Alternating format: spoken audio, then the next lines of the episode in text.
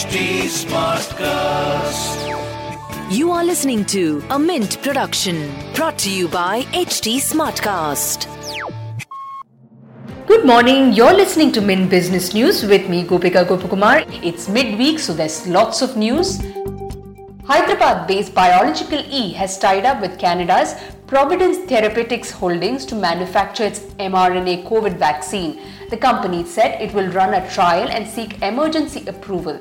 Biological E also has a separate deal to produce about 600 million doses of Johnson & Johnson's COVID vaccine. Major automobile manufacturers like Maruti Suzuki, Hyundai, Mahindra and Mahindra, Tata Motors and Toyota Kirloskar reported decline in domestic passenger vehicle sales in May compared to the previous month. Spike in COVID cases and lockdowns across various states hit production and dispatches. India's manufacturing activity fell to the lowest in 10 months According to the data released on Monday, manufacturing PMI stood at a 10 month low of 50.8 in May, down from 55.5 in April. A reading above 50 indicates economic expansion. Reserve Bank of India's Monetary Policy Committee begins its three day meeting today. The committee will announce its rate decision on Friday the MPC is expected to keep interest rates on hold while revising GDP numbers and also extending the government securities acquisition program announced in April. The market regulator has found two employees of Infosys guilty of violating insider trading regulation.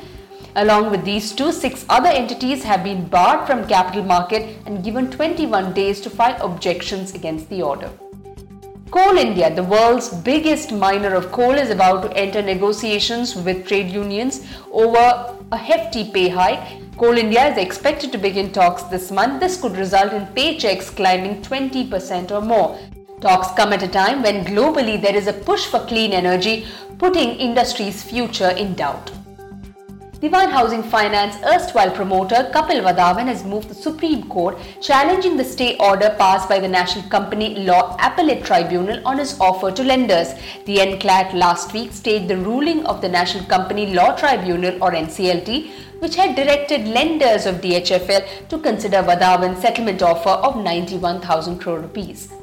Nykaa plans to go public later this fiscal at a valuation of $4.5 billion.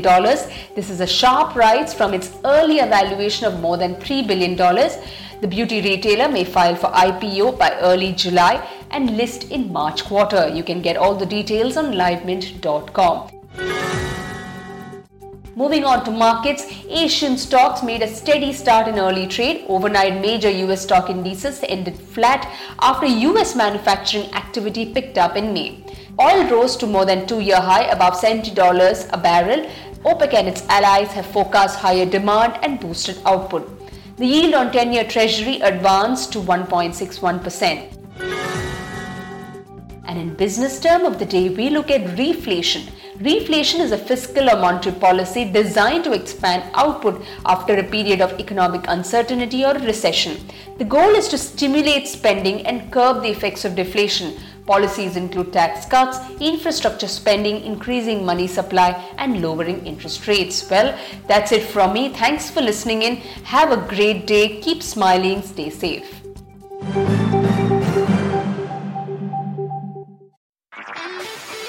This was a Mint production brought to you by HT Smartcast. HT Smartcast.